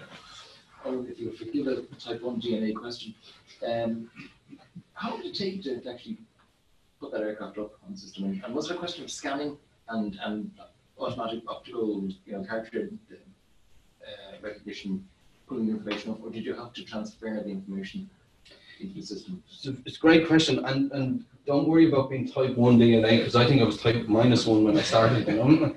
And so basically what we did was we took the delivery documentation as it as it is presented by uh, Airbus. Now it's Paper? uh, digital, Digital, okay. okay? Digital meaning scanned documents or So the yeah, the interesting thing, a combination of both. But a lot of these, a lot of these inventories and modifications are all captured in, in, um, in XML format. I think it's what it's called. So when you get that documentation, we all we all see these nice files which we open up to see the lists. But interestingly, what's happening is the OEM provides that in a digital format as well, which when IBM, when the boffins in IBM saw it, went, ah, okay, we can use this. Now, I've always seen that file on that delivery documentation, but never had any way to use it. I was always looking at the actual physical documents, the scanned documents. But they can use, they can take the digitization of that, and it went straight in and got done quite quickly. The piece that the hard piece was explaining to IBM, you know, the links between the constituent exam, assemblies, to actually explain what constituent assemblies are, what the equipment inventory is, what the AIR is and how that links back to the ATA chapters to the various different. So all of this got linked where it was, where it needed to be linked, as we understand it in the industry. So this is the thing about the technology. It needs industry participation in order to build out the use case correctly. Okay, they have the technology, it's just on how how how the industry works. Okay, so I have all of these guys all around the world. So the team was.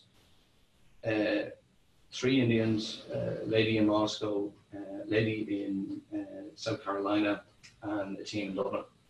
Um, brought together, but all in all, this took about three weeks. That was 2008. 2008. Yes, okay.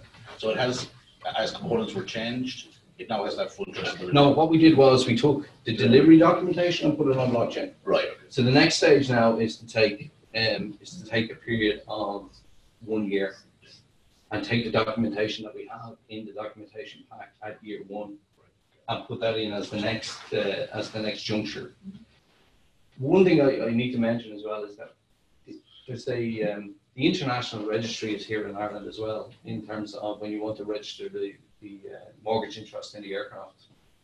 So that's run by Rob Cowan and his team, in, actually in Blanchardstown as well, which is quite good. So we got Rob over to have a look at this, um, and he got very excited because he is thinking that there is a possibility to build out some of the capability that they currently have in forming an international aircraft documents registry.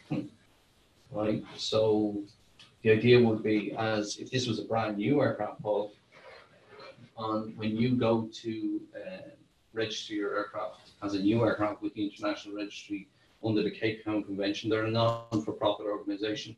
Um, but Rob and his team have a, a very, very secure system that allows that registry to operate. It's not on blockchain, but they, they, they are thinking about migrating to blockchain. But one of the one of the uh, the add-on functionalities that he could see straight away was um, send us the delivery documentation alongside the um, registry documentation for the mortgage interest in the aircraft. And we'll, we'll take the delivery documentation in as part of the International Documents Registry. Okay. The idea being that you're providing another level of, um, you know, the banks or the financiers are risk averse. So you're finding another level of comfort that the documentation is actually being captured. And then on the anniversary of the of the uh, mortgage interest requirement for renew, you would ask for the next tranche of documentation, the next tranche of doc- documentation, build it up on blockchain and have it there on the digital fabric, uh, which is immutable because it's all been agreed by the participants in the private distributed ledger ecosystem. So this is, uh, I think this is the overarching piece of technology we may have been looking for. And it's, it's up to the industry to decide really, you know. Want a quick question for you. How, how do you see this like interacting? If you take a practical example of, um, let's say, uh, Virgin Atlantic using FlyDocs, being willing to participate as an airline with, with this concept. How do you see that all working? Uh, And one thing I would say is that maybe for new aircraft going forward, from a lessor point of view, it makes sense. Trying to plug in the old stuff, probably not so much because it would be probably just too costly for what you get back. Yeah. But I think i- if it can plug into, like you say, the FlyDocs of the world and, and, and become, become almost automatically full of data, yeah, well, certainly makes sense. It's a, it's a smart piece of thinking. Yeah. So you go back to pre-LOI or MOU stage with, uh, let's say Virgin Atlantic, and let's say DVB identifies a tranche of 15, 20 aircraft that you want to buy from them. And in your pre-due diligence, before you even get to an LOI, what you could say is, can you um, provide all the technical documentation, uh, submit it to the to the um, distributed ledger, and get an indication very early on as to whether that documentation um, constitutes what the lessors have agreed under a consensus protocol as the proper set of documentation. So now you're entering into a deal, unlike the situation we had last year, where we didn't know whether we could get to Christmas Day and execute on a deal that needed to be done by the end of Q4 2018. Um, now, before you know DE or DVB would enter into that particular uh, deal, we'd be able to see well actually DVB have all of the documentation that's required under a consensus protocol for lessors. So it gets rid of some of the noise that's attached to the due diligence piece. And you're able to see very early on that this deal can actually take place. Now, the interesting thing is that you can always build in caveats to the purchase agreement to go back if required, right?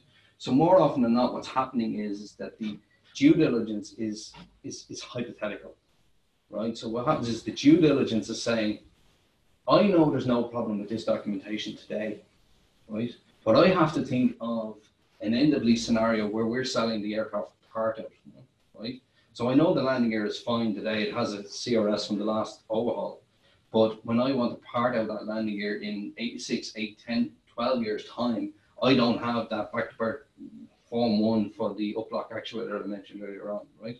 So what you could do is you could say, uh, holistically, I have everything I need on the landing gear. And then rather than a financial discount for hypothetical reasons, what you could do is build caveats into the purchase agreement that when you reach that point, if there is a problem, you have a spring back to the, you know, the seller of the aircraft. So the idea is to reduce that trading, uh, to reduce the time it takes to trade.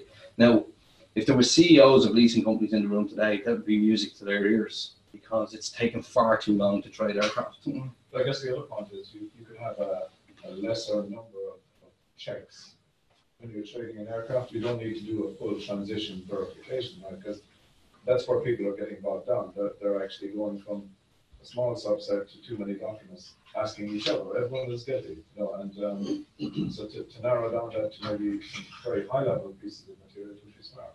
Yeah. But everyone plays the same rules, and I guess the if you can get a concept like this going, that would drive the sale purchase agreement wording more than the other, you know, because when people are let run loose, that they're looking for too many documents, even though the SPA is, is actually saying two documents. They, they want everything, you know, to, to get this comfort zone. So this is a it's a smart piece of work, I think, for sure.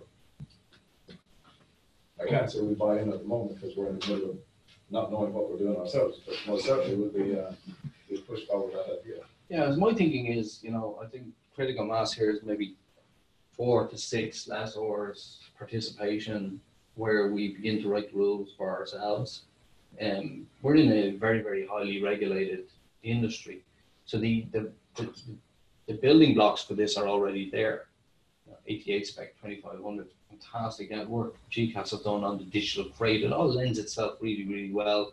You know, the non, uh, the, sorry, the clearance statement called. um, that, you know, all, all of that will lend itself to very quick establishment of the consensus protocols, you know.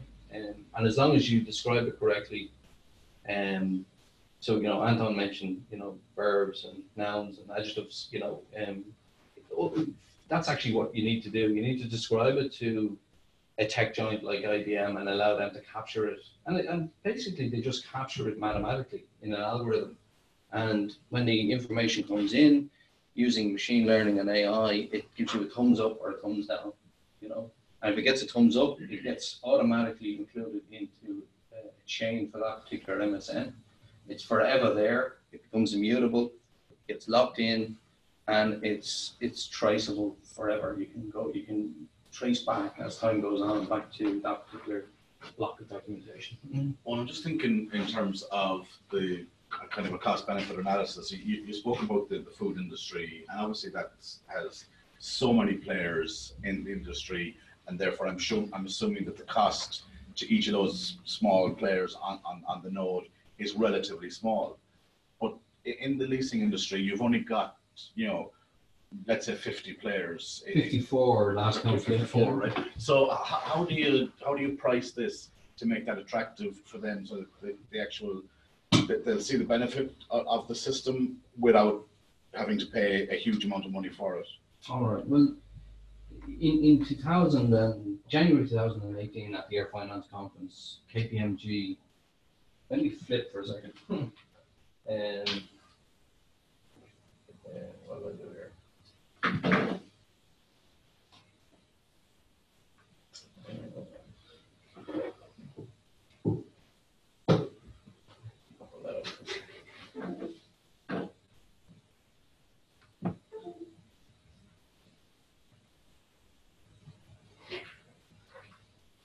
Um, KPMG did a survey, and um, I'll pull it up here now in a second, but they did a survey with all the uh, lessor CEOs and CFOs. And the overriding um, problem that came back was the time it's taking to trade aircraft. And at the moment, a lot of lessors are putting their faith in GATS. So a lot of lessors are saying actually GATS is going to solve all of this, all of this trading. Personally, I don't, I don't think it will. It will solve the novation piece, but I think in certain, in certain circumstances where there's a trust structure that lends itself to putting the aircraft into an overriding trust. Okay, I'm still conscious of your question, but um, and that's predominantly N registered aircraft. You know, I don't know if every SPV structure, um, particularly in relation to aircraft here in Ireland, would lend itself well to, you know, that trust piece.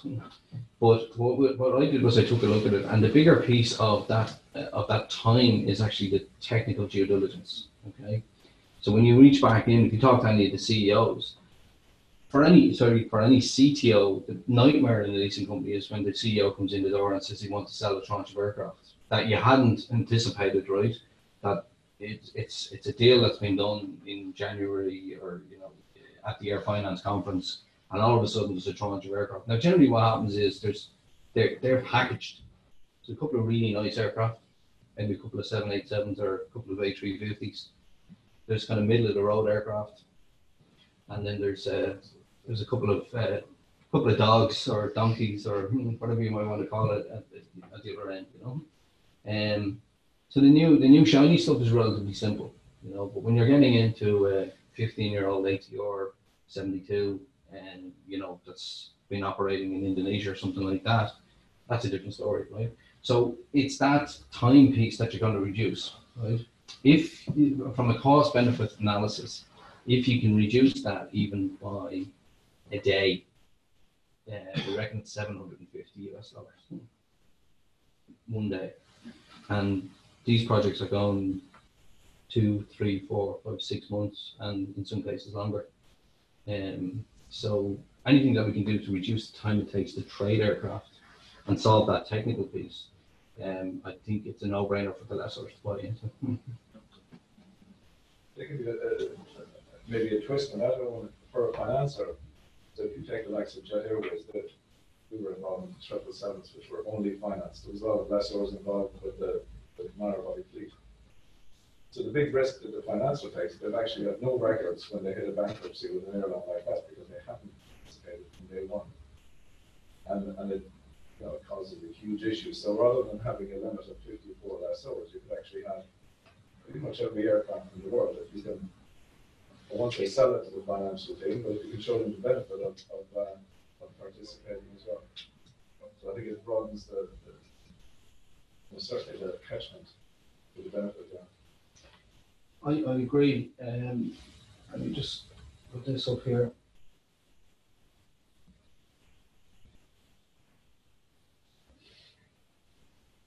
So one of the things that IBM is, has has advised is that there's an independent aggregator for all of this.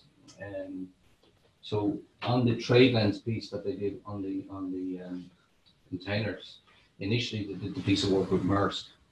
But the problem was all of the other container companies were reluctant to get involved, uh, predominantly because they saw it as a Maersk product, a competitor. So IBM have learned that there needs to be an independent aggregator in order to drive it. And, you know, it's very early stages, but this is Alchain, this is me. Um, so what I did was I took some um, some fabric. You probably recognize it as, as uh, fiberglass fabric that we use on an aircraft um, to represent the digital fabric and the, and the Celtic knot to to uh, to to uh, demonstrate the continuity piece and the immutability piece. In fact, you know, it's all it's all everlasting and, and into eternal. You know, so this is this is our chain. But to come back to the KPM uh, KPMG piece. Um, so this is Peter Barrett from SMBC. I presented to SMBC the other day, had the um, the slides, but um, Peter said that would uh, Peter Barrett would make would make life easier for lessors to move assets which have several owners or operators over their 25 year useful life. He actually said the owner and the operator may change several times, and each of those transitions is very complex, very time consuming, and expensive. Finding a better way to do that would be really important for the business because it will attract even more capital into the industry as assets will become more liquid and pricing will become more competitive. It's a good point. We're, we're, with this, we'd be making the assets uh, more liquid, you know, uh, and a more liquid um, environment is going to attract more capital in to an industry where in the next two to three years we see shrinkage in relation to that, you know. So in terms of there being some uh, some storm clouds approaching, this could lend itself well to further investment into our industry uh, in making these these assets more, uh, you know, making them more uh, commodities rather than than uh, big ticket pieces. Um, and then KPMG in, in the same in the same uh, survey, they said that 55% of respondents to the survey believe deals failed for uh, avoidable reasons, including unexpected due diligence issues. Um, and we've all been there, right? Um, I'd say heads on. Um, so unavoidable, uh, unavoidable due diligence uh, issues is what we're trying to get to. Um, I think that was me on Christmas Eve last year. it's like your Brad Pitt um, this is ALI, so um, we had a roundtable, technology roundtable on the 7th of October. David Swan is leading it. Uh, that's Dr. Paul Wine from the Department of Finance. So we've got some heavy hitters in, in relation to um, there should be a, a blockchain for aircraft leasing. Um, so it's Action 28 in Ireland for Finance documents published by the Department of Finance. So I think um, if anybody is interested in taking part in joining a working group, um, I, I plan to lead it uh, and use the IBM facility and their their huge campus in Blanchardstown to host it and for all the various different um, technologies that they have to lean in and, and establish these consensus protocols once and for all, you know, so that we can move forward in a different vein. That's it for me. One question from my side, Eoghan. You mentioned about creating jobs. Where do you see it creating jobs? Well, interestingly, um, Anton is saying that he'd like to burn the paper. Um, I'd have a slightly different view in that I think the paper needs to reside alongside the technology. Um, because even though you have a, a digital representation of it, I think um, there may be cases, particularly legal cases and all that, that force you back into actually pulling the dirty fingerprint or the, the signed document. So I see, and Dr. Paul Ryan in the Department of Finance is quite interested in this. Uh, we have a beautiful library in Trinity College, um, and during the dark ages, scribes out on the west coast, of northwest coast, and islands kept kept um, you know um, documentation alive in the in the form of uh, the Bible. But there's a history here in Ireland of keeping documentation alive, and we have some of the finest libraries around in, in, in the world. So one of the things we'll be looking at is maybe a global aircraft documentation repository. Don is producing 20 to 25 technical record experts uh, every time that course graduates.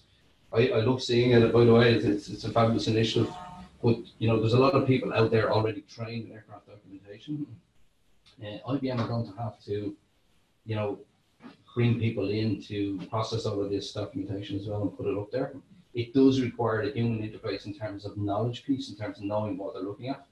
So I think there's there's huge scope to, you know, have a couple of hundred jobs, maybe 500 jobs in the space of and, and rather than uh, a suite of documentation sitting in a hangar in Mumbai or Delhi, um, or wherever it might be, uh, you know, there are places around the world where the environmental conditions don't lend themselves well to the actual storage of paper. You could send that documentation into Ireland, and Ireland becomes the world hub for not only aircraft leasing, but for the uh, repository of paper documentation alongside, you know, uh, a, a, a digital fabric that would allow training and transitions to happen easier. Anton wants to manage that, I think. But those five hundred jobs at Shannon Group were building. Absolutely, outside yeah, there. yeah, uh, I've always been an advocate for Shannon, as you know. Um, yeah. So I've done far too much time, but uh, if there's any other questions, happy to take them. Um, you know. What- What's the airline take on the moment? Airline take, Yeah, um, has it been pitched to them at all? so you saw the ALI, so the only person I've spoken to right now is Fergus uh, Wilson, um, who's the CTO at Aer Lingus. Um, now he's very interested. He has a number of transitions in the pipeline uh, coming out. I'm probably dealing with some of you guys at the moment. Um, so he'd love to try that. He'd love to be able to say to the accepting an SR, all of our documentation is on the ecosystem. Knock yourself out. Because they've been trying to do that with FlyDocs or with Stream or with whatever, and that is, that is never going to work. Because it, it, it just doesn't lend itself to the concept, whereas this actually is a, a, a neutral test. Yeah. Uh, and no one can disagree with it. If the computer says yes, no problem. Yeah. Move on. And that, that's the um, that's the, the the other piece which is key in the in the whole Bitcoin piece. It's that the human trust has now been removed. So what it is, it's a, it's a, it's an algorithm that establishes the trust between two parties to allow the transactions to take place. So similarly, it'll be uh, an ecosystem that allows the verification of the documentation in order to allow a transition or a, tran- or a trade to take place. Mike. Yeah, I, I think the airline is the one that's going to save more money. Okay, it's going to facilitate us, it's going to make our lives easier, there's no question. The airline is the big gain here. I know that, you know, we're sitting with THY at the moment, probably three months late on average with deliveries, and that's three months rental plus, plus, plus for them, you know, so they could save a huge amount of money. And the resources. And resource and time and space in the hangar, all that goes with it, you know, it's, it's a, it's a huge for what was, you know, Napoleon said about Istanbul that if the world was a state, Istanbul, Istanbul should be its capital. Um, but for a place that that facilitated so much trade between the east and west, you know, it always amazes me how difficult it is to deal with THY. You know? But- sorry, this is being broadcast. Yeah. I'll talk you for listening. That was only a joke. Right, guys, I think uh, we'll leave it at that. Um, the live broadcast will be going out. at tonight. Thank you, Eoghan O'Driscoll. So it's a talk show or-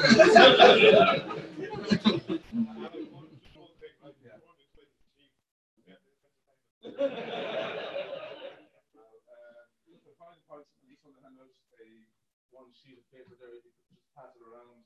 This came out of the feedback from the first uh, uh, workshop that we had. I'm sure you have some great ideas for the next workshops in Dublin or Shannon or where they will be.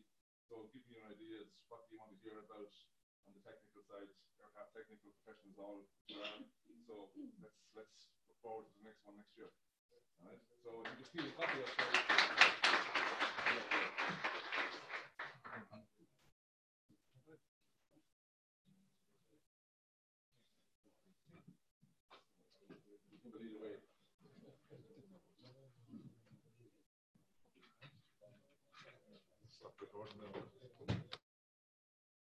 Stop recording now.